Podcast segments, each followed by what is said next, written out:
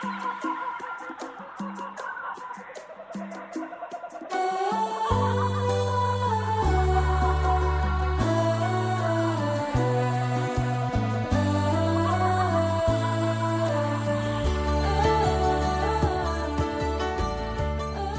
écoutez Parole d'espérance, une espérance vivante au cœur du 21e siècle. Bonjour à vous tous, fidèles auditeurs. Je vous rappelle que dans notre chronique hebdomadaire Parole d'espérance, nous réfléchissons actuellement sur le point du rapport entre la politique et la religion. Quel rôle la religion pourrait-elle réellement jouer au sein d'une société démocratique et laïque? Seule une révélation divine nous éclairant sur la nature de l'homme et le sens de l'histoire peut, à notre avis, nous permettre d'apprécier la valeur et l'opportunité d'un acte politique. Les chrétiens que nous sommes croient que cette révélation se trouve dans la Bible. La politique implique nécessairement des règles de vie en commun. L'ensemble de ces règles constitue le droit. On peut fonder le droit de deux façons soit en partant de l'homme qui pour vivre doit établir un contrat de relation avec son semblable, soit en partant de l'autorité divine qui a promulgué une loi pour le bien de ses créatures. Nous soulignons ici que l'application des deux n'est pas incompatible. L'Antiquité est imprégnée de l'idée que le droit émane de la divinité. Elle nous présente Amourabi recevant du dieu Marduk le code mésopotamien. De son côté, le peuple d'Israël reçoit par l'intermédiaire de Moïse les lois morales et civiles révélées par Dieu.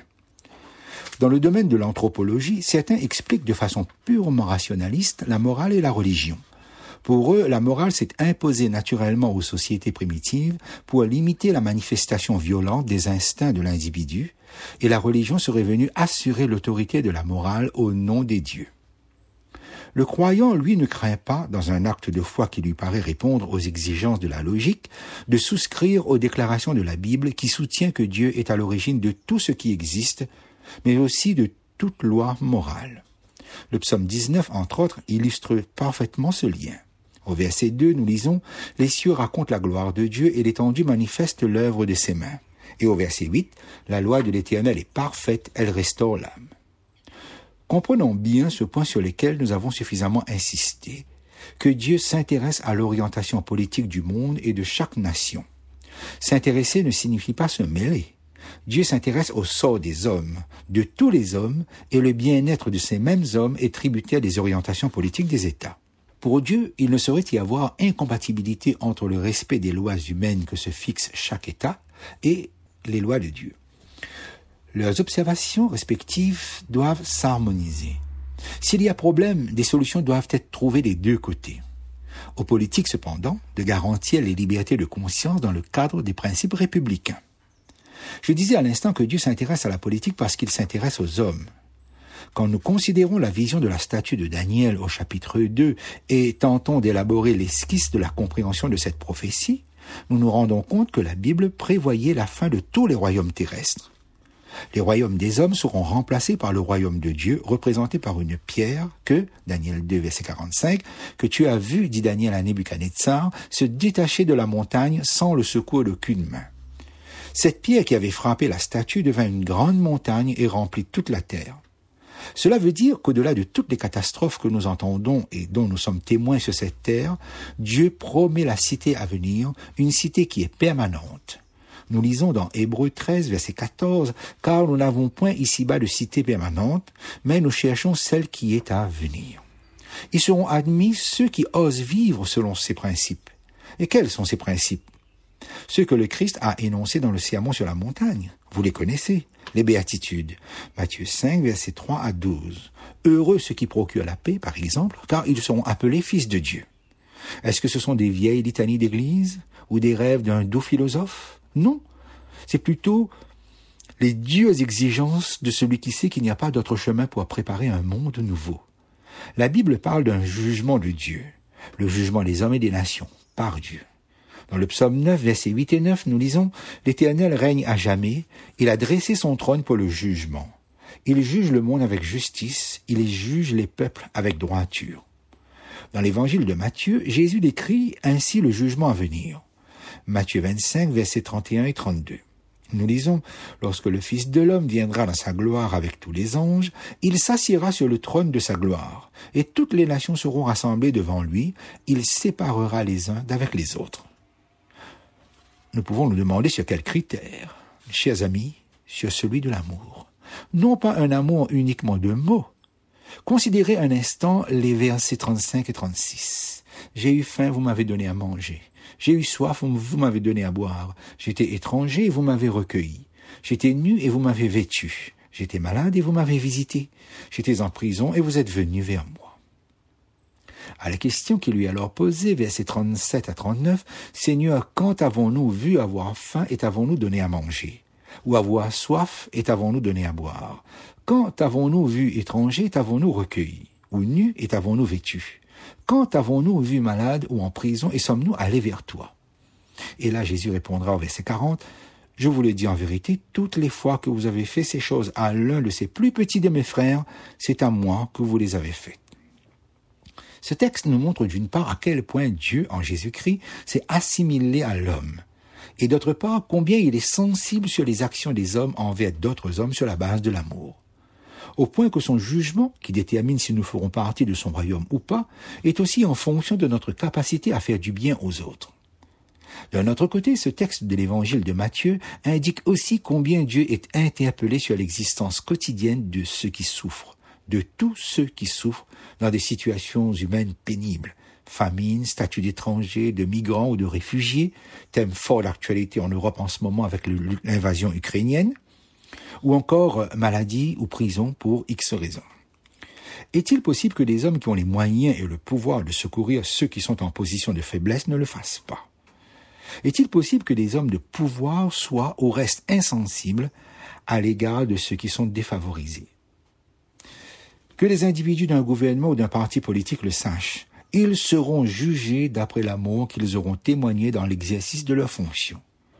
Les églises aussi d'ailleurs seront jugées selon l'amour qui les motivait. Cela nous amène à nous focaliser un instant sur l'homme. Qu'est-il précisément? Si pour Dieu l'homme possède une valeur supérieure à tout ce qui existe autour de lui, la politique elle aussi se prétend pour l'essentiel au service de l'homme.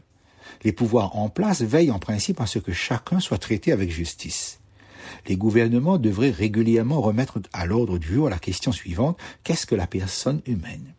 Car enfin, la politique en quoi consiste-t-elle? Ce sont des hommes qui cherchent à en gouverner d'autres. Il faut donc s'interroger sur l'homme. D'après la Bible, la première caractéristique de l'être humain est d'être religieux. Il est plus ou moins consciemment à la recherche de Dieu qui, à l'évidence, désire qu'on le découvre. Dans Jérémie 29, verset 13, nous lisons, Vous me chercherez, vous me trouverez, vous me chercherez du fond de vous-même, et je me laisserai trouver par vous, dit l'Éternel. Un disciple de Freud, Viktor Frankl, a constaté au cours de ses observations cliniques que ses patients ne souffraient pas uniquement de frustration sexuelle ou de complexe d'infériorité, mais plus généralement d'un vide existentiel qui leur donne le vertige. Et pour ce médecin, dont l'expérience fut riche de plusieurs dizaines d'années, il existe un inconscient spirituel où domine non plus le principe du plaisir, mais la volonté de donner un sens à la vie. Dans cette lignée de pensée, l'un des premiers devoirs d'un gouvernement est d'assurer avec une efficacité égale la liberté de croire et celle de ne pas croire. Et je précise bien avec une efficacité égale. Accepter les données des saintes écritures sur la valeur de tout humain, c'est reconnaître à la personne humaine une éminente dignité. Tout ce qui est torture, humiliation imposée ou manipulation sous toutes ses formes constitue une atteinte à cette dignité. De même que toute discrimination, qu'elle soit raciale, religieuse, sociale, politique ou simplement d'âge ou de sexe. Dignité de l'homme qui se retrouve pour la majorité dans une condition misérable. Les structures politiques et économiques peuvent changer les étiquettes aussi, mais le cœur de l'homme ne change pas. Preuve en est qu'après toute révolution, le menu peuple fait, sous n'importe quel régime, les frais des appétits les plus forts. Il y a bien au départ des élans généreux, mais avec le temps on assiste à une rechute générale dans les ornières séculaires des rapports de classe, sous une forme ou sous une autre. Chers auditeurs, si le Christ demeure à travers les siècles le modèle parfait de l'homme, c'est parce que, selon l'Écriture de Corinthiens 5, 21, il n'a pas connu le péché. Non, il n'a pas connu ces faiblesses morales qui occasionnent tant de travers chez les individus et les leaders. Nous pouvons donc nous référer à lui. Lorsqu'après la flagellation, Pilate présenta Jésus au peuple, Jean 19, verset 5, il lui a dit, Voici l'homme. Il ne soupçonnait certainement pas la profondeur de ses paroles Il présentait l'homme avec un grand H. Tentons de définir sommairement ce qu'est un chrétien. Nous dirons qu'un chrétien, c'est un être greffé sur le Christ. Il reçoit de lui sa vie et son inspiration. Un chrétien est celui qui se laisse chaque jour interpeller par cette parole du Christ. Sans moi, vous ne pouvez rien faire. Jean 15, verset 5. Cette dernière affirmation semble si absolue qu'elle mérite réflexion. Aucun doute que Jésus est un maître, un chef, donc un modèle. Cette parole nous autorise, dans des circonstances troublantes que nous vivons, à poser la question mais qu'aurait-il fait à ma place? Comment pourrais-je me référer à lui et m'inspirer de son exemple? Les paroles et les actions de Jésus se situent dans un climat politico-religieux extrêmement difficile à son époque. Les Juifs de la Palestine vivaient sous l'occupation romaine. Les Romains occupaient Jérusalem. Le Messie attendu par le peuple et les chefs religieux devait d'abord délivrer Jérusalem du contact impur des nations. Le Messie alors envisagé est vu comme un souverain politique. Ce messianisme politisé est une déviation du messianisme de l'Ancien Testament. Jésus lui-même est alors peiné de ces conceptions qu'il rencontre chez les scribes et les pharisiens et même chez ses propres disciples. Son action a été notamment de faire retrouver à ses auditeurs le sens spirituel du messianisme de l'Écriture. Si Jésus accepte le titre de fils de David et même celui de roi, il prend soin de préciser à Pilate, mon royaume n'est pas de ce monde, Jean 18, verset 36. Si Jésus est un leader, il est essentiellement un leader spirituel. Et conformément au principe de séparation des pouvoirs à partir du temps de la royauté en Israël, parce qu'il est un chef spirituel, Jésus ne pouvait pas être un chef politique, ce qui explique pourquoi il a refusé de s'engager dans cette voie. Son attitude dans un climat politique tendu et face aux autorités politiques pourrait justement être pour nous une source de riches enseignements. Et c'est ce que j'aimerais considérer avec vous samedi prochain. Jésus constitue un modèle de comportement pour chaque chrétien et chaque citoyen. Il s'est fait homme et a vécu sur cette terre dans les conditions morales et sociales douloureuses. Cependant, de par son expérience humaine, il s'est qualifié pour nous représenter dans les sphères célestes, car c'est effectivement là qu'il nous représente. Son mandat est spirituel, son action est réelle en notre faveur. Et c'est ce que note l'auteur de l'Épître aux Hébreux dans Hébreux 4, versets 14 à 16. Nous lisons ainsi, puisque nous avons un grand souverain sacrificateur qui a traversé les cieux, Jésus le Fils de Dieu, demeurons fermes dans la foi que nous professons car nous n'avons pas un souverain sacrificateur qui ne puisse compatir à nos faiblesses. Au contraire, il a été tenté comme nous en toutes choses, sans commettre de péché. Approchons-nous donc avec assurance du trône de la grâce, afin d'obtenir miséricorde et de trouver grâce pour être secourus dans nos besoins. Je vous remercie pour votre écoute et vous donne rendez-vous donc à samedi prochain.